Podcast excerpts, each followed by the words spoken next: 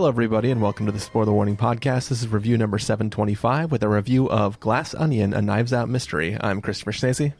And I'm Stephen Miller. And if you're joining us for the first time, the Spoiler Warning Podcast is a weekly film review program. Each week in the show, we're going to dive in, debate, discuss, and argue over the latest films coming to a theater near you or a streaming platform near you. It depends on whether you got to see this during the week it was in theaters like we did, or if you're like everybody else who's going to get to see it around the time this episode comes out. Um, mm-hmm. Which yeah, Friday, is, I believe. Yeah, which is either, you know, perfect happenstance or uh, a mystery. I don't know. Yeah. I don't know where I was going if with you that. think it's hard listening to it so late, try uh, reviewing it so late. I know. Tougher. So a little bit peak. Peak. I did the math. Like I, I looked at the calendar. You. So this came out the weekend after Thanksgiving. Um, I delayed us recording on Monday three weeks ago because I had just gotten back in town. I'd been traveling till the night before, and I wanted to see The Glass Onion and a few other things before we recorded. So, Yep. three weeks ago, I watched The Glass Onion in theaters. Two weeks ago, we sat down to record a few reviews, including a review of The Glass Onion. And mid recording, I came down with COVID. and, uh, I have not left this office since that recording, and two weeks have passed. And now, this thing that I had to race out to see in theaters because I wanted to get to talk about it early, and it was going to be forever before it was on Netflix, is about to be on Netflix. Yeah, I mean that's. I mean it. It, it fits in line with you know usually, uh, you know we might get to see a film at a festival, and then we re- we review it, and you know only people paying attention to festival stuff get get to listen to it. Really, everybody else probably isn't going to come back and listen to it like six months later when the film came out. But now we get to have that experience of see it early. Then we release it right around the time it's getting released anyway. So you know it, it's it you know it, it worked out for everyone except Yeah. for maybe you. Yeah, no, it worked great. We're all we're all happy. Wouldn't change a single thing. Yeah. So if uh you know it, it- this is where we're gonna find out that I come down with COVID during this recording. Just Yeah, uh, no, it's gonna be to pretty put a f- nice little bow on everything. Did you get that package I sent you? it's, this is a COVID package. Yeah, yeah, the the one with the little uh, cough in a bottle that you have to open. Yeah, that I had to figure out how to get into. Oh Yep. man, we're we're we're gonna find out. Hopefully, you know, knock on knock on the wood table here. Um, hopefully everything's going to be fine. Hopefully you'll be fully recovered uh, soon, and you can go out and see Avatar Two: uh, The Way of Mm-hmm. Water, um, which I'm sure everyone is going to be excited to hear what we have to say about it. I, I got to tell you, I, I don't know. A lot of people, it seems like after they finally get COVID, they feel a little sense of like invincibility, like they want to go out and make the most of it.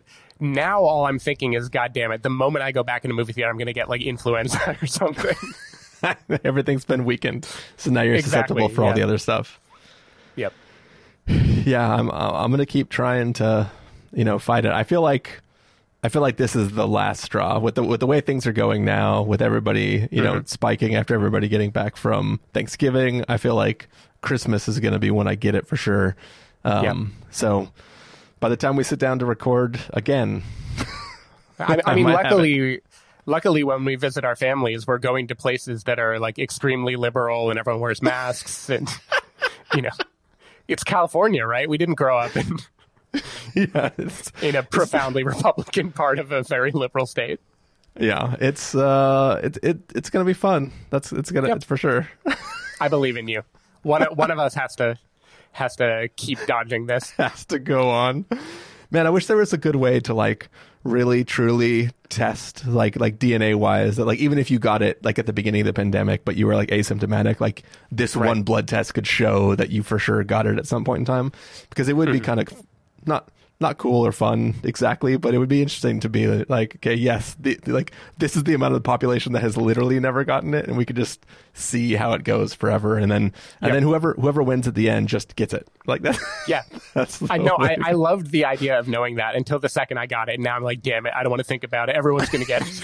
It's like activity rings on your Apple Watch. Yeah, I, I immediately turned into a bitter person that's like, ah, it's inevitable. The streak is broken, and now fuck the world. Um, All because I decided to eat at a salad bar. all right. Well, you, are you ready to do this, Stephen? Oh, I'm ready. All right. Let's go ahead and take a listen to the trailer for Glass Onion, a Knives Out mystery, and then come back and give everyone a review.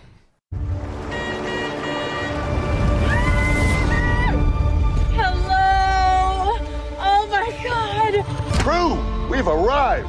Disruptors have assembled. Welcome, gang. We got a great weekend. Who's that? Benoit Blanc, the detective? Mr. Bron, I cannot overstate my gratitude to be here. When's the murder mystery start? I've invited you all to my island Hi! because tonight a murder will be committed. My murder. Once you're dead, will we still be able to talk to you? Yeah, I'm not playing dead the whole weekend, dude. This is truly delightful. Across the island, I've hidden clues. You will have to closely observe each other. If anyone can name the killer, that person wins our game. Any questions? Halle Berry, uh, that has a kick. Oh my god. What happened? Holy sh-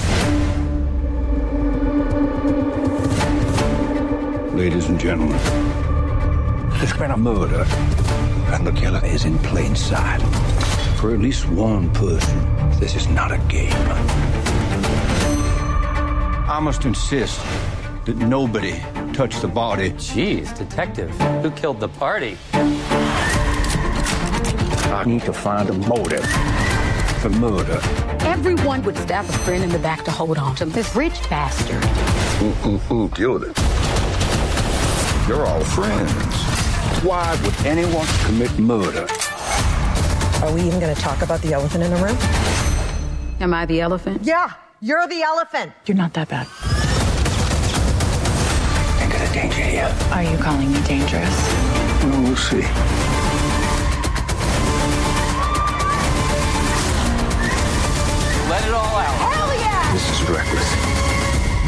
The wouldn't hesitate to kill again if it covers their tracks.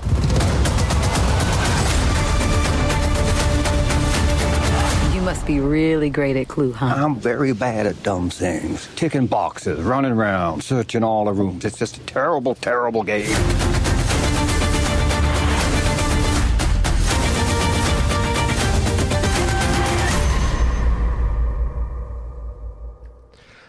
So that was the trailer for Glass Onion, a Knives Out mystery. A rating for I- IMDb. Famed Southern detective Benoit Blanc travels to Greece for his latest case.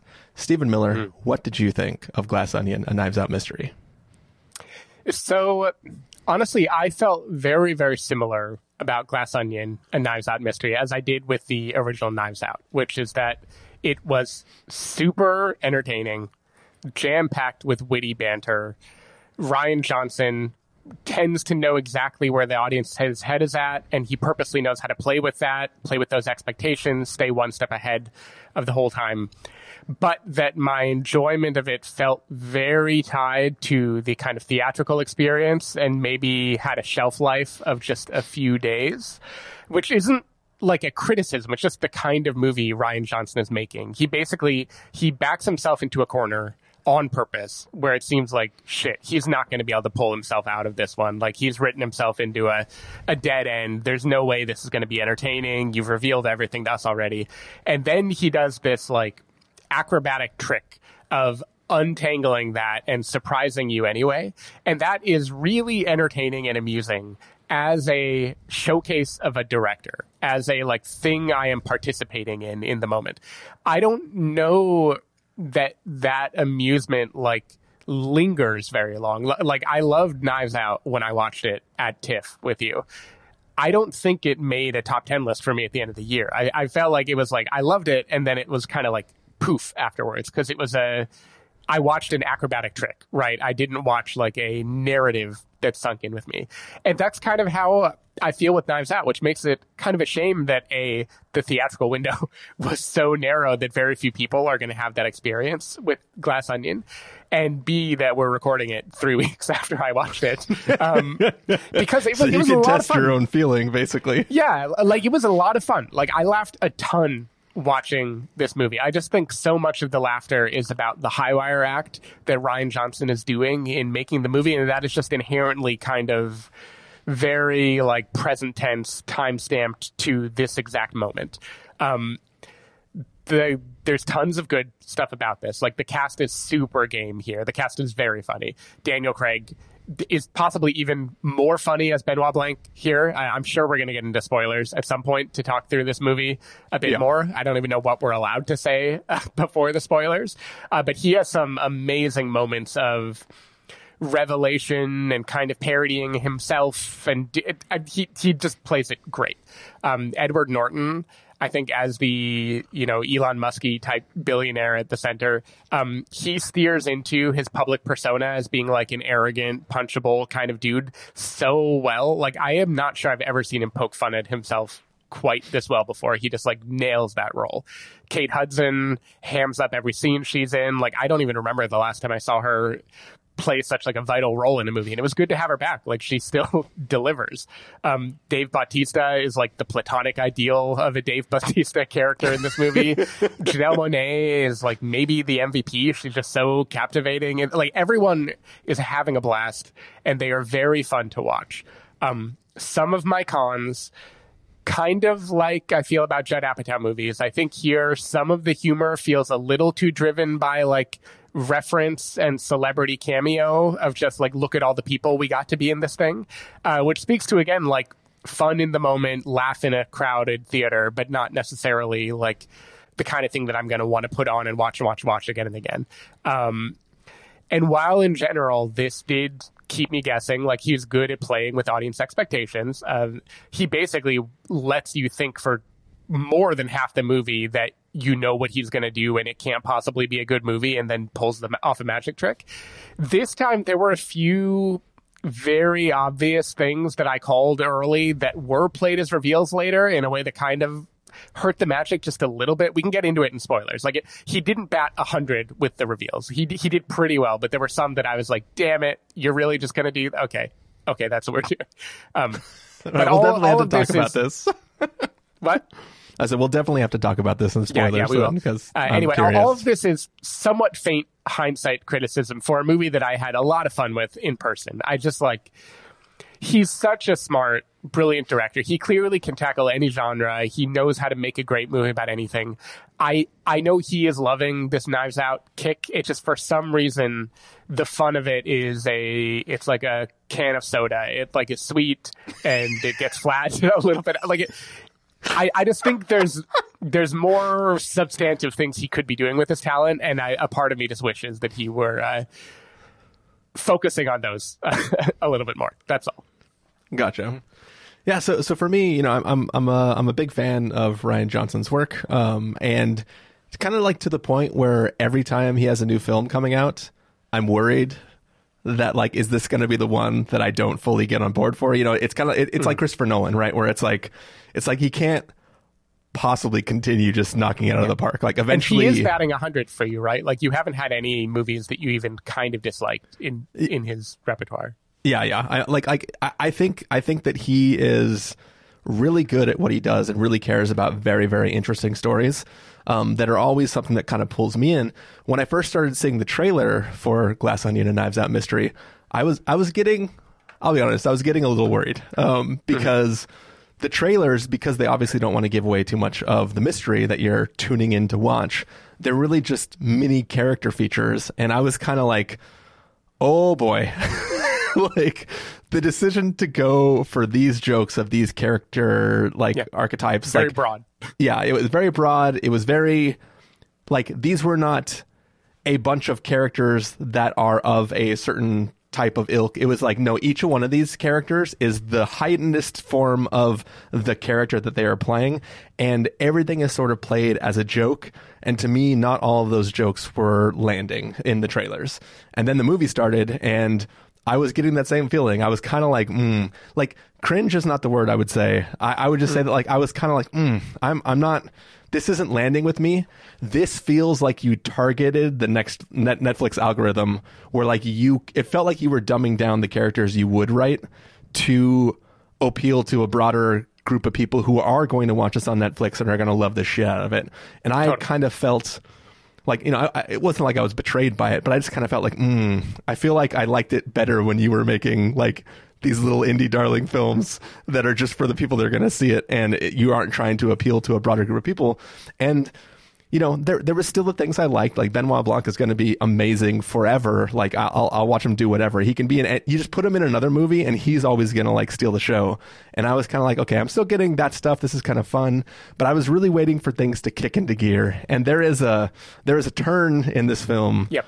Where I don't know if this is one of the ones that you called way earlier or not, but something happens and the film just pauses for a second and sort of spools it's like unspools itself Yep. and goes like, okay, we've had our fun. Now let's get into the meat of what I actually wrote, and now let's do it. And I kind of just sat forward in my chair and I went, "Oh my god, this is the greatest movie I've ever seen."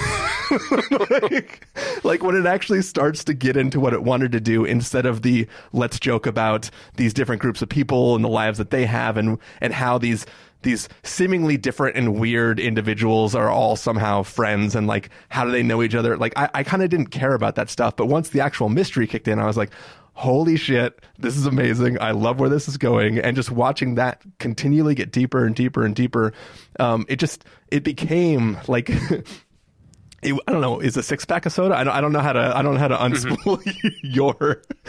I don't know how to take your analogy and change it and just go. Like I, I had an amazing time by the end of it, and you know, it's it's hard to compare it to the first film because the first film felt so different than what I could have ever dreamed of having. Like I've never seen a film where from the beginning you know who done it, why they done Right. it, and what was going on, and that film was all about can the person who done it not get away with it, but like, how do we protect this person from what will inevitably happen based on the people around? Like, it was, it was, it, it had just tipped up the mystery genre on its head and made this hmm. thing that was like, holy shit, this is amazing. And I think that this film is equally amazing, but starting from about 50% of the way through the runtime, where it's like up until that point, I was kind of just like, all right, we'll see where this goes. And then, like, once it started, it was like, hey, I know exactly how you feel right now.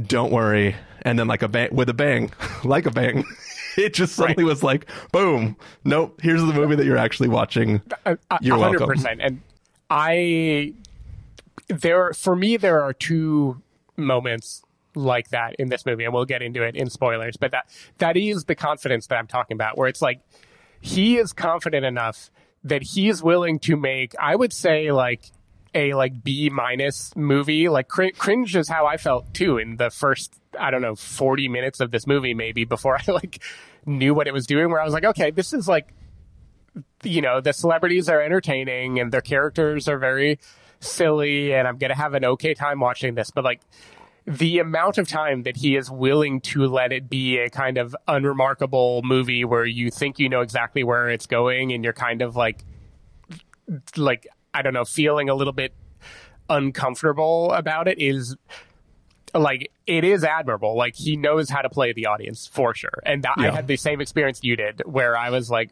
okay, really? Like, I get it. We are gonna have like the we're gonna have the red pill dude, and we're gonna have like the the vapid celebrity who speaks her mind no matter who it offends, and we're gonna have like the I get, I get it. All the jokes are like I, I think a part of it is that Knives Out like exists in the modern day, but it felt kind of like a timeless thing. You know, like it was like a family dynamic in an old house, and it like it had this kind of like throwback feel to it. Yeah. this was very much a we are commenting on modern day. Like this is a world where COVID exists. We are talking about a tech billionaire, crypto y type dude, and we are going to have all these characters that are very much satirizing the here and now Yeah. but as a satire it plays very broad. It doesn't play sharp right? It's like okay okay wow we're really just heightening everyone to 11 and something about that the amount of time that it left me in that space made me really worried. And he did he pulled off the magic trick. Like he Yeah. undoes all of that by the end in a way that i think is very clever and well done. He i just peels like away the layers of the glass onion to yeah, reveal he, whatever the inside of an onion is called. Exactly. He, he peels it away to reveal the uh, the beautiful bulbous center at the, the, the. He does it very well. It's just I would just say that makes this the kind of movie where the joy you get is in not knowing where it's headed. And my hypothetical is like, do you think if you were to watch this a second time knowing where it's headed, you will enjoy that first half of the movie? Like, there, there's something about the type of trick he does that feels like a one-time trick to me in a way that just inherently doesn't make me feel as high on the movie by the end because I'm like, well, that was a really fun ride that I went on, you know. So, so I was I was actually thinking tonight, you know, leading into when we were sitting to record, at least one more viewing. I think I can I can manage to still enjoy that first part, specifically because there's probably at least two characters for which I want to recontextualize every word that they have, right? Um, and, and I think getting to re-experience those and see whether whether it's a it's a, an actual magic trick where it's it's just like Deus Ex Machina itself into what it actually wants to tell, or or whether everything still holds true the entire time. Like that's the thing that I think I'll get joy from going through the second time. Um, you know, on a third watch, it might be one of those things where I kind of just skip to that fifty percent. Yeah. part of yeah, the and. I don't know why this is my litmus test because most movies I love, I only watch one time. But for some reason, it's like the feeling that they would be rewarding, even if they were spoiled, feels important to me. And I, I don't know why. It's just there's like a, a- especially because so much of the commentary of the movie is also very like current internet culture type of commentary. It's just like I don't know. It, it felt like a really fun TV show to me. Like there's just something that wasn't 100% cinematic about about my experience with it. Yeah. Like very fun, very silly, enjoyed myself, had a blast, but it it just felt like a little bit less than and I can't put my finger on why.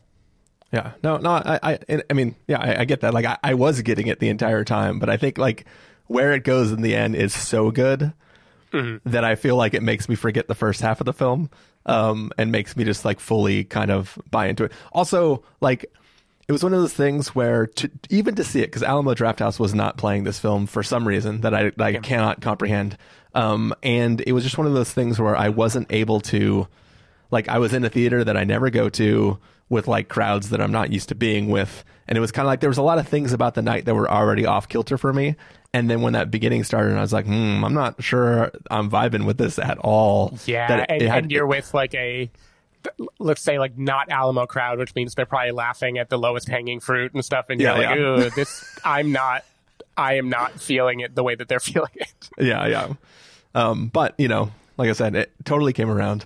Um, I, I will say earlier when, when you were talking about, uh, or when we were talking about like peeling back the the the layers of the onion, that, that, that so this is one of my biggest complaints about the film right here, uh, which which isn't isn't necessarily spoilery, but so in the first film, there's there's a scene where Benoit Blanc is working through something in his head, and he has this. You know, I, I'm going to paraphrase, and I'm not totally fuck up this line, but uh, it just for some reason I loved it. It's the line where he's talking about. He's like, I spoke in the car about the hole at the center of this donut. And what you and Harlan did that fateful night seems at first glance to fill that hole perfectly. A donut hole in a donut's hole. But we must look a little closer. And when we do, we see the donut hole has a hole in its center.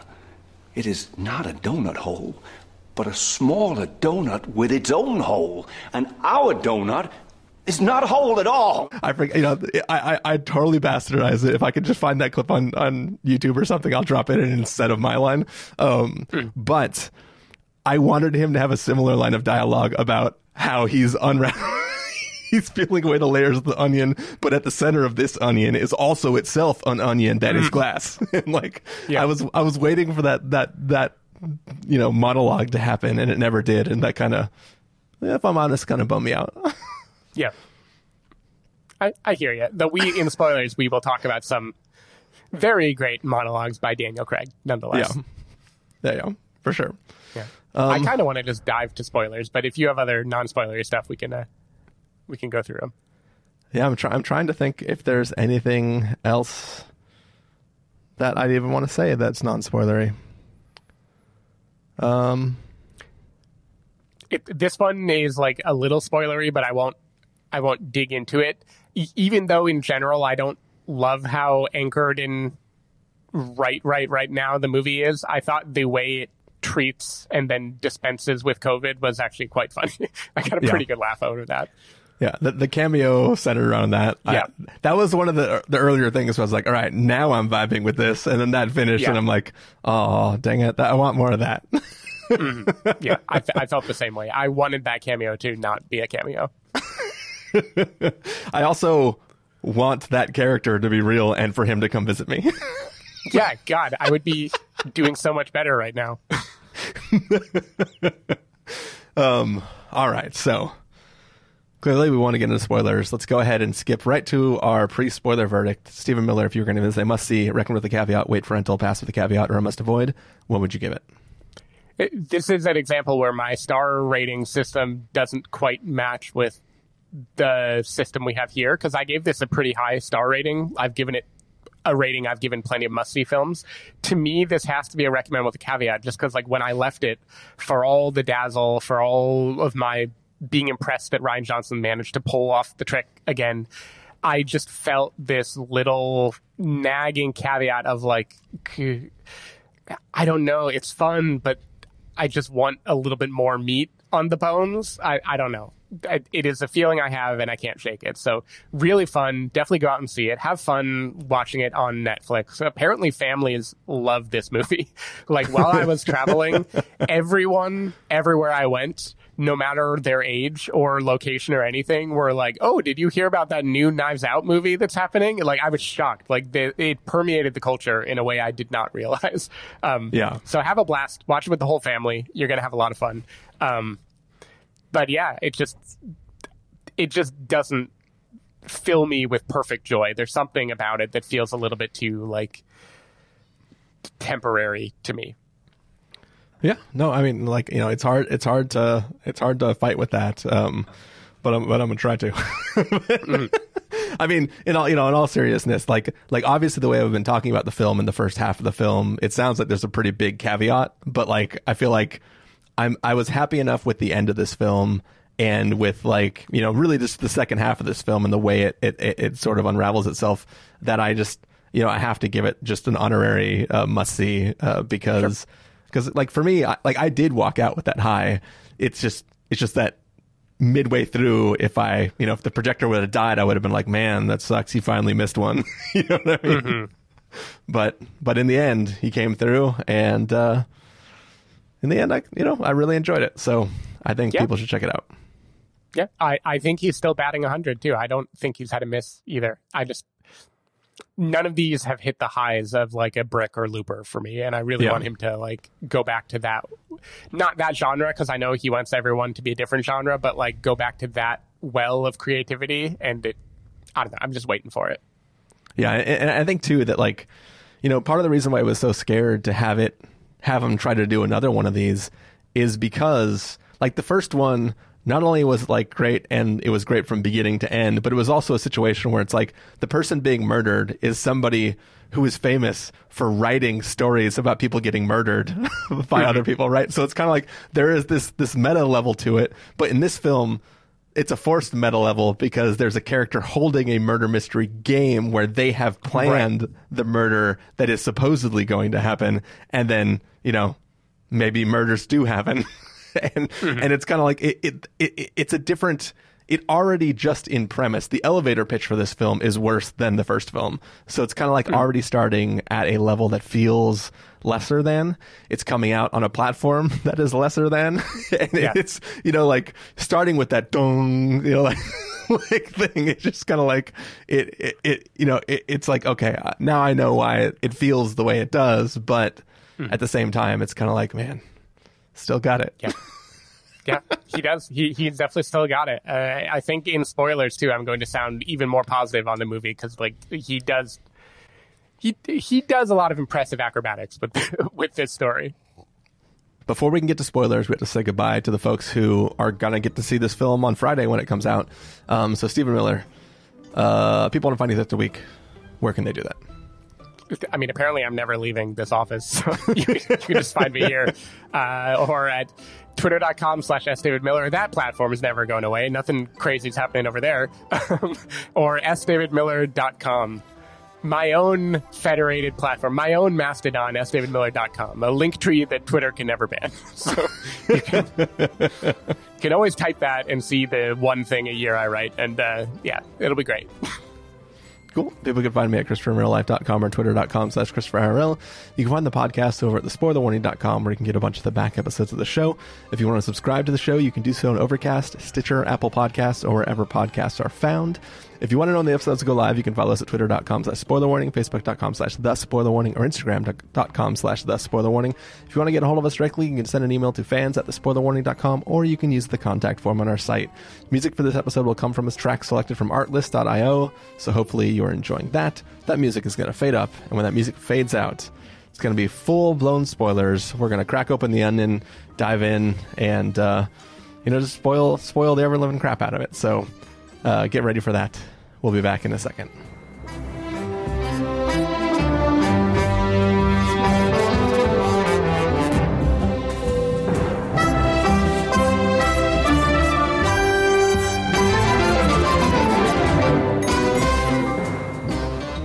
All right, we are back. This is spoiler territory. It's the after part of a review of Glass Onion, a Knives Out mystery. We are here to talk full blown spoilers. Stephen, where would you like to start? Yeah. Oh, okay. So we we can start with the kind of big plot machinations of the movie, the way it retells itself, and I'm. You know, we are both going from memory that is a few weeks old. I'm going through COVID fog, so I'm going to trust you to help fill in some of the blanks a little bit more. Um, my recollection of the way the movie works is first, I would say the first third of the movie, that sounds about right, is like introducing this wild cast of characters, you know, um, Kate Hudson, Dave Bautista, Kathryn Hahn, Leslie Odom Jr., Janelle Monáe, and Daniel Craig, who are all going to Edward Norton's big. Uh, I don't remember the character names. I'm just going to say the actor Yeah. names. Um, I, I specifically avoided saying Janelle Monáe's character name because I didn't want to accidentally say the name that would be a massive spoiler. Yeah, yeah. But a- anyway, we were introduced to all of them. They are coming together to go to this uh, murder mystery retreat uh, on this island, and everyone is very, you know, heightened. The um, Kate Hudson's character is a put a foot in her mouth celebrity. Dave Bautista is like. You know, a red pill YouTube man blogger who literally lives in his mom's basement. You know, the kind of thing that feels like yeah. you know, a little too cute. um, maybe, uh, uh, whatever. And it is being set up, you know, they're on this island. We're seeing this lavish, empty, rich person life of Edward Norton's character, Miles. And the jokes feel a little bit easy. You know, there's like a robot dog that's taking the luggage, and there's like a car on the roof, and everything is so fancy and extravagant, and every it's so out of touch. And Benoit Blanc is like being friendly and polite and is kind of getting to know people. And it all hits this moment when Edward Norton's character lays out the stakes of the game that they're going to play. And in that moment, Benoit Blanc solves it in, you know, like 30 seconds. Um, that I would say is the first rug pull. It's like a mini rug pull. It is a rug pull that says like, hey, that formulaic thing you thought we were doing, don't worry, we're not going to do it. And that's like a third of the way through the movie. So I was like, okay, good on you. That's fun. I don't know where you're headed anymore. I, I like it. From there, though, when you think the trick has been exhausted, like we've already had the rug pull moment, and it just becomes about what is happening here, wh- who is going to murder Edward Norton, or like what is going to make this trip be unsafe. Um, we're just observing characters interacting, and it's weird. It's like clunky. Scenes will kind of cut away a little bit before you expect them to. There'll be moments of dialogue. A character will like look in a strange direction. It'll feel like they're playing up for like a stage almost, like uh, overacting, looking in a certain way. It felt very cartoony, right? And I'm like, okay, what it, what is this cartoon that we are in now where all these characters are exaggerated and heightened and we're just hearing them have very like blatant conversations and Benoit Blanc doesn't seem all that piercing anymore. You know, he's just kind of like a silent observer. And then finally, when Janelle Monáe is shot and the film unwinds to reveal that all of this has been a plan by her twin sister to get Daniel Craig to come and investigate her actual murder, her sister's murder from long ago. That was a very impressive feat and it fills in the blanks of all the kind of awkward moments that cut away too quickly. It tells us why certain characters were overacting. It tells us like a lot of their backstory and a little bit of the motivation. Like very well done. That that is very well done. I'm, I'm just going to stop there. To me those are the two big rug pull moments. There's Yeah. the quick fun winking rug pull of like no we're not going to do the formula and then there's the big rug pull of like oh no no no no no this whole I'm gonna say it's like two thirds of the way through the movie. It's like, no, no, no, we're gonna tell you like a totally different story now. Christopher, you can have the floor now. Yeah, Both so of those rug pulls worked for me, basically. You- wait, you said what? Both of them? Both of those rug pulls worked Yeah. for me. I did not see either of those coming. Yeah, yeah. So, so the first, the first rug pull of Benoit Blanc just subverting the entire uh, weekend's plans of, of like, hey, has the clock started now? All right, here's how you died. Like he just goes through it.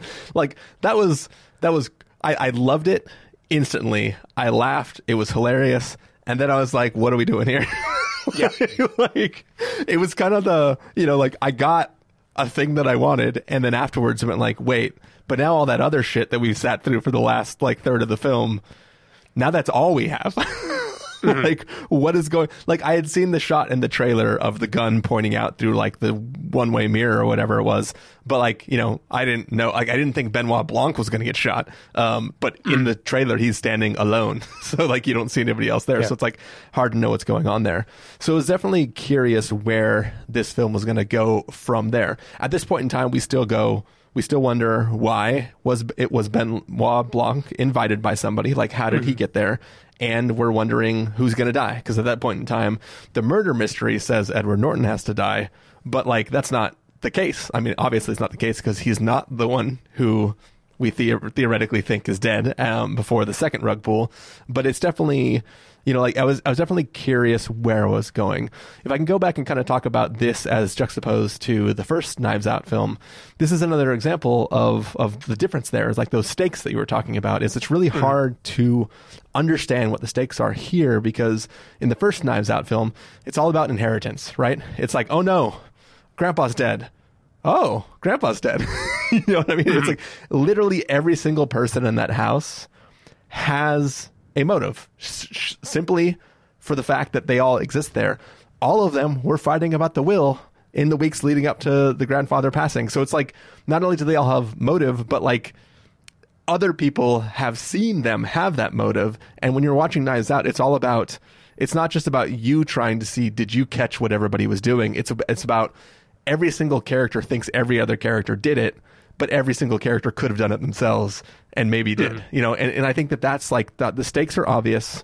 Um, there's additional stakes for the Ana de character, and like, what does it mean? Like everybody, you know, you know, if, if people find out things that are pointing to her, then this is going to look really, really bad, right? So it's Yeah. like there's a lot of stuff going on that just means every single ounce of that film is like, holy shit, what's going to happen? Oh my god, yep, I can believe this person. Oh yeah, that's interesting that this person's saying that. This film kind of lacks that. Like, hmm. we don't even know what the real connections, save for that scene where everybody goes around the table and says how they know this person and what that person did for them. And what we get is what sounds like a bunch of people that should begrudgingly owe him something to where if they were to murder him, technically they are now not protected by him. It almost seems like he Yeah. he is they are all benefactors, beneficiaries, what, whatever the hmm. benefactors, whatever the word is. They they're all they all get something out of being friends with him, and that's why they came to the island in the first place. So it's hard to understand why anybody would want to kill him, given it seems like they all have their own problems that cause them to rely on him in the first place. And it's Yeah. really we have to get the information later that explains hmm. what's going on, and then obviously by the time the second rug pull is completely finished, no one's actually trying to kill him. like Right. we're we're watching, so it's like a double rug burn, right? Like rug pull. I- exactly, and it, and it requires us to follow Benoit Blanc through some logical maneuvers that we don't really believe. Like there's that scene after he has spoiled Edward Norton's game where he's talking alone with him in his office and he says like the reason I have done this is because you I can't I can't do his voice. um, you know, he he basically says like the reason I did all this is because I believe you are in danger. Like whoever invited me here probably has it out for you, and you have packed this place with people who all have a valid reason to hurt you. And in that moment, I don't think he justifies it. And Yeah. I, I'm sitting there being like, I don't. That's a big leap. Like that's a big leap. I don't know if any of what I've learned has just like maybe Dave Bautista has a reason because by now we've seen him watch you try to hook up with his wife or girlfriend or, Yeah. or whatever. Um, and the the fact that it makes you wait so long to realize that Benoit Blanc was himself lying and this whole thing has Yeah. been a charade to solve another mystery.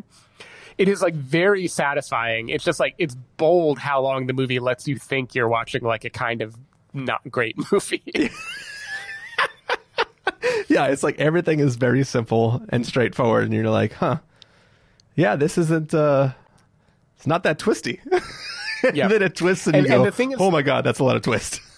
Yeah, yeah. There's huge twists, but then it's interesting because by the the end of the movie, you know, uh, so first of all, some things that I really enjoyed here. One, I think Daniel Craig this time around gets to do a lot of self parody because there are moments when Benoit Blanc is purposely stalling, right? Like just trying to buy time for Janelle Monáe to go do her thing. So Yeah. you hear him like blustering and revealing the like where they are in the secret and like what it is that he needs to solve. And it is all just him bullshitting basically. And I think Yeah, it's very yeah. funny to watch him like him play himself, right? In a, in a very amusing way. I, I liked all that.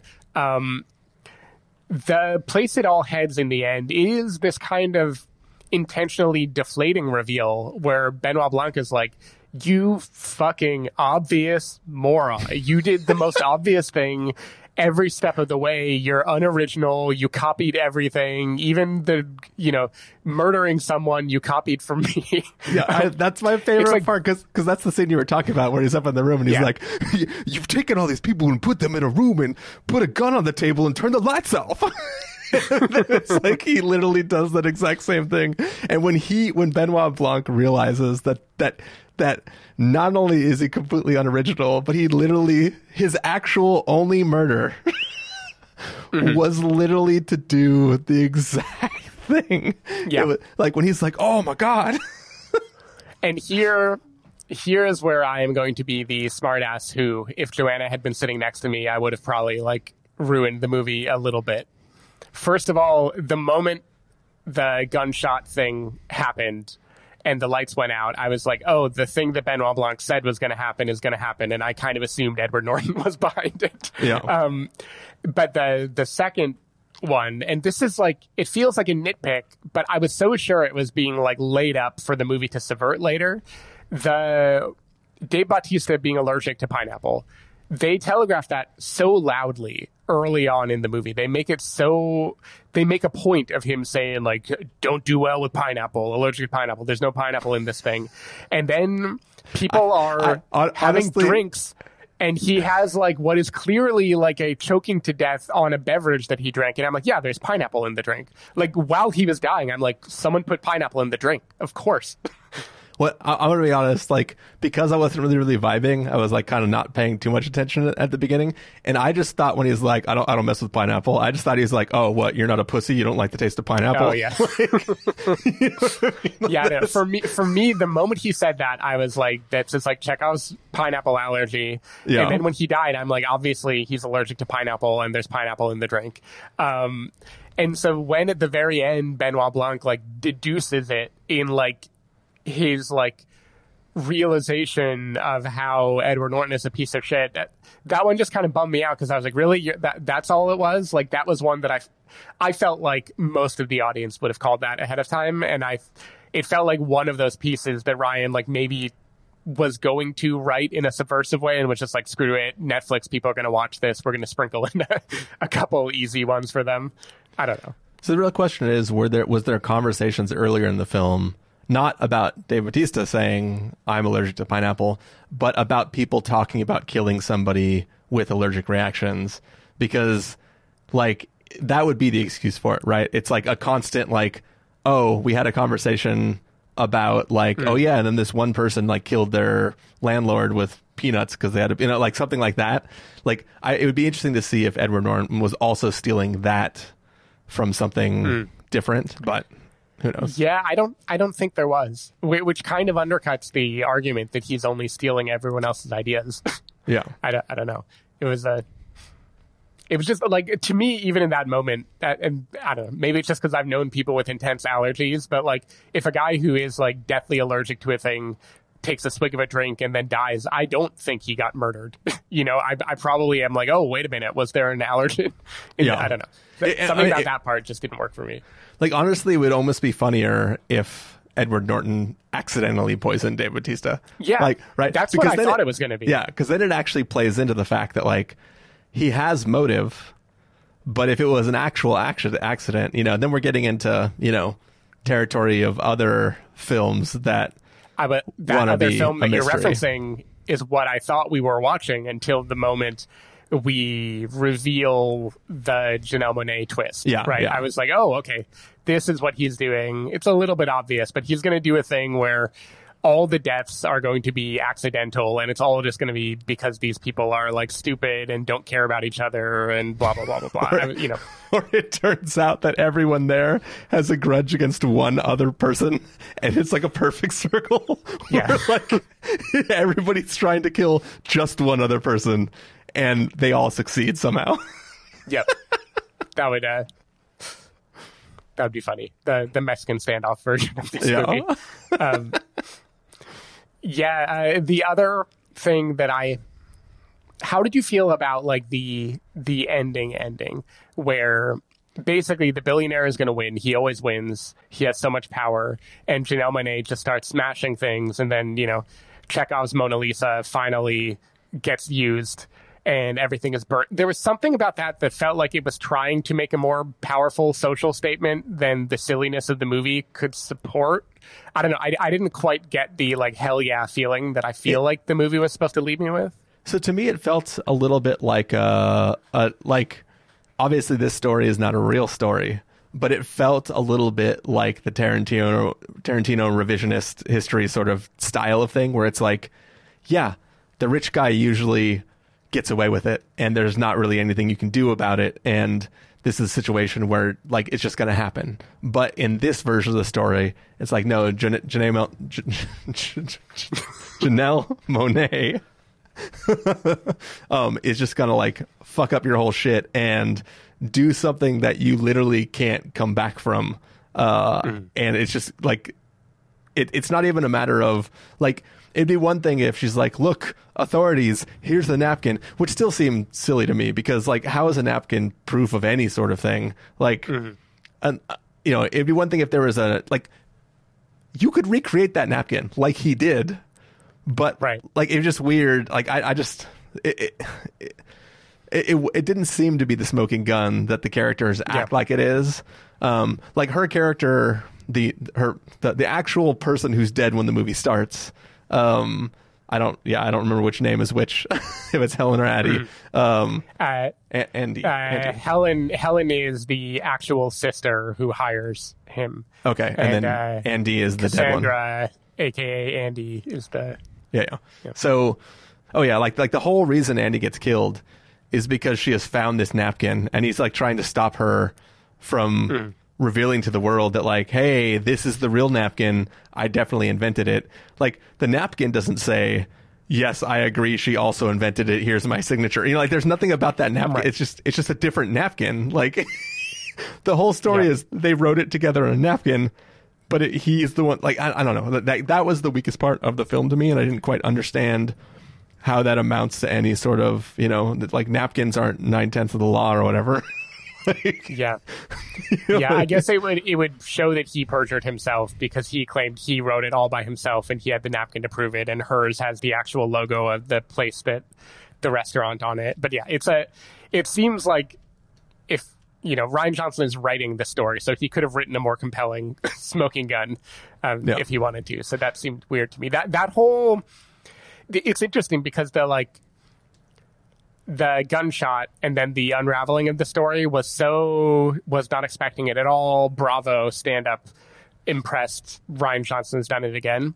the actual ending of the movie for me was a cascade of things that I either had seen coming for a while or definitely saw coming minutes before they happened. Like I mentioned the pineapple reveal. Um, it was clear that like that substance, I forget what it was that Alpha Technologies was, uh, you know, Clear. Uh, it's called Clear. or clear, something like yeah, that? Clear.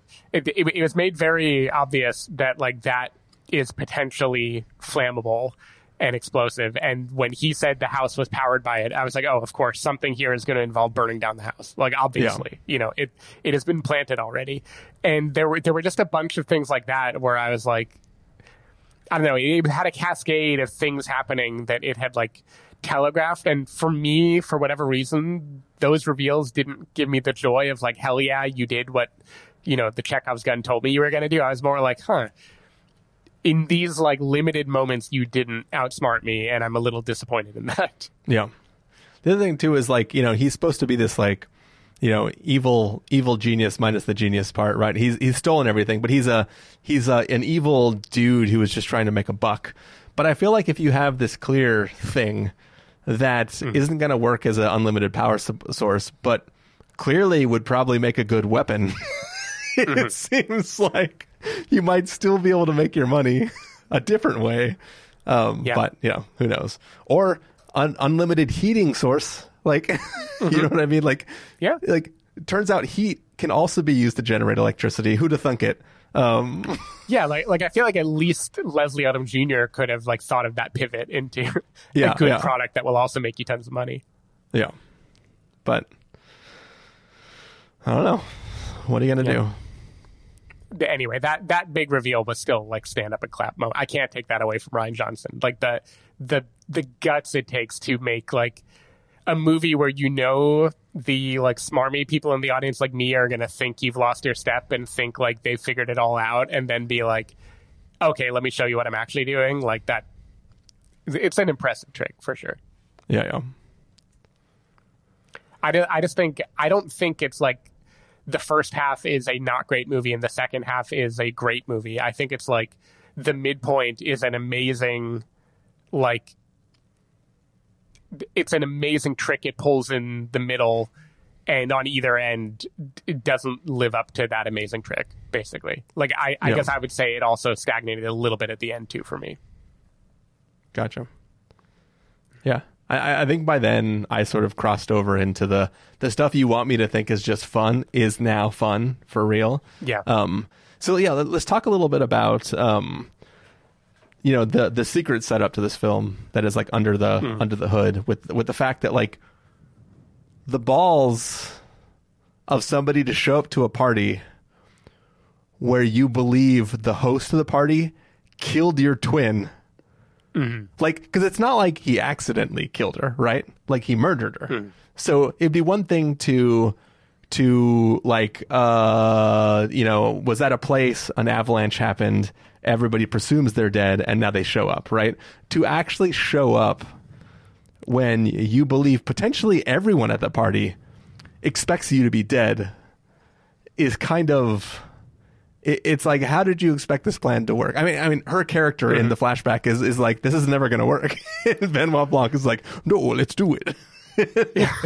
you know what I mean? Like it's it. Yeah. It just seems crazy though because in a world where you don't know who it is, but you think somebody was involved.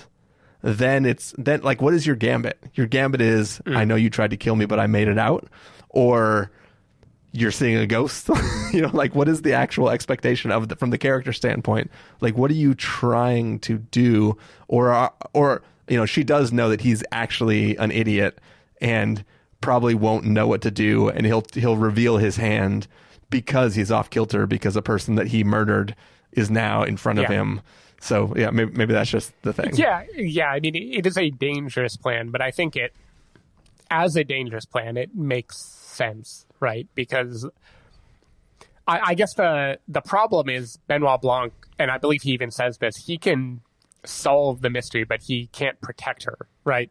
And so, like, of course, if she knows for sure, and she believes she does, that no one has been told about the murder of her sister, you know, then anyone who seems surprised to see her in a way that is not believing it is Andy should be the prime suspect, right? Like that But- makes sense. But that's the thing is this is somebody who got cut out of the company.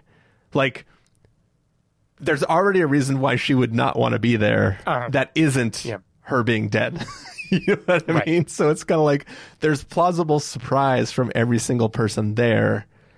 Yeah. and that that's part of the reason why I want to go back and like that was the other person like like everything that I wanted to go back and see is uh, Janelle Monáe's character and Mm. Edward Norton's character and like re-listen to every single line of dialogue from them and see what they're giving away in their reactions to things because he definitely seems surprised that Andy's there or who he thinks is Andy is there but he's also like seems almost intrigued by her being there Yeah, exactly. He's being very charming.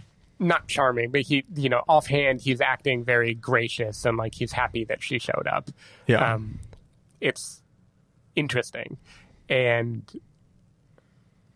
yeah, I, I would be curious to see how those scenes play again. Because there's that one where she is like pushing him and pushing him and then he talks about like what makes a winner versus not a winner and he basically like talks about her problem and why she sucks and in that moment it almost makes him more calculated and clever than the movie gives him credit for because he's like doing this whole blustering argument knowing that he is not talking to her and maybe having figured out that he is talking to her sister um I, I don't know. It just it, it operates, but then he's also dumb because why would he not find an excuse to make her have to leave and secretly get rid of her? Right? Like it seems Yeah. like he could have done something pretty easily.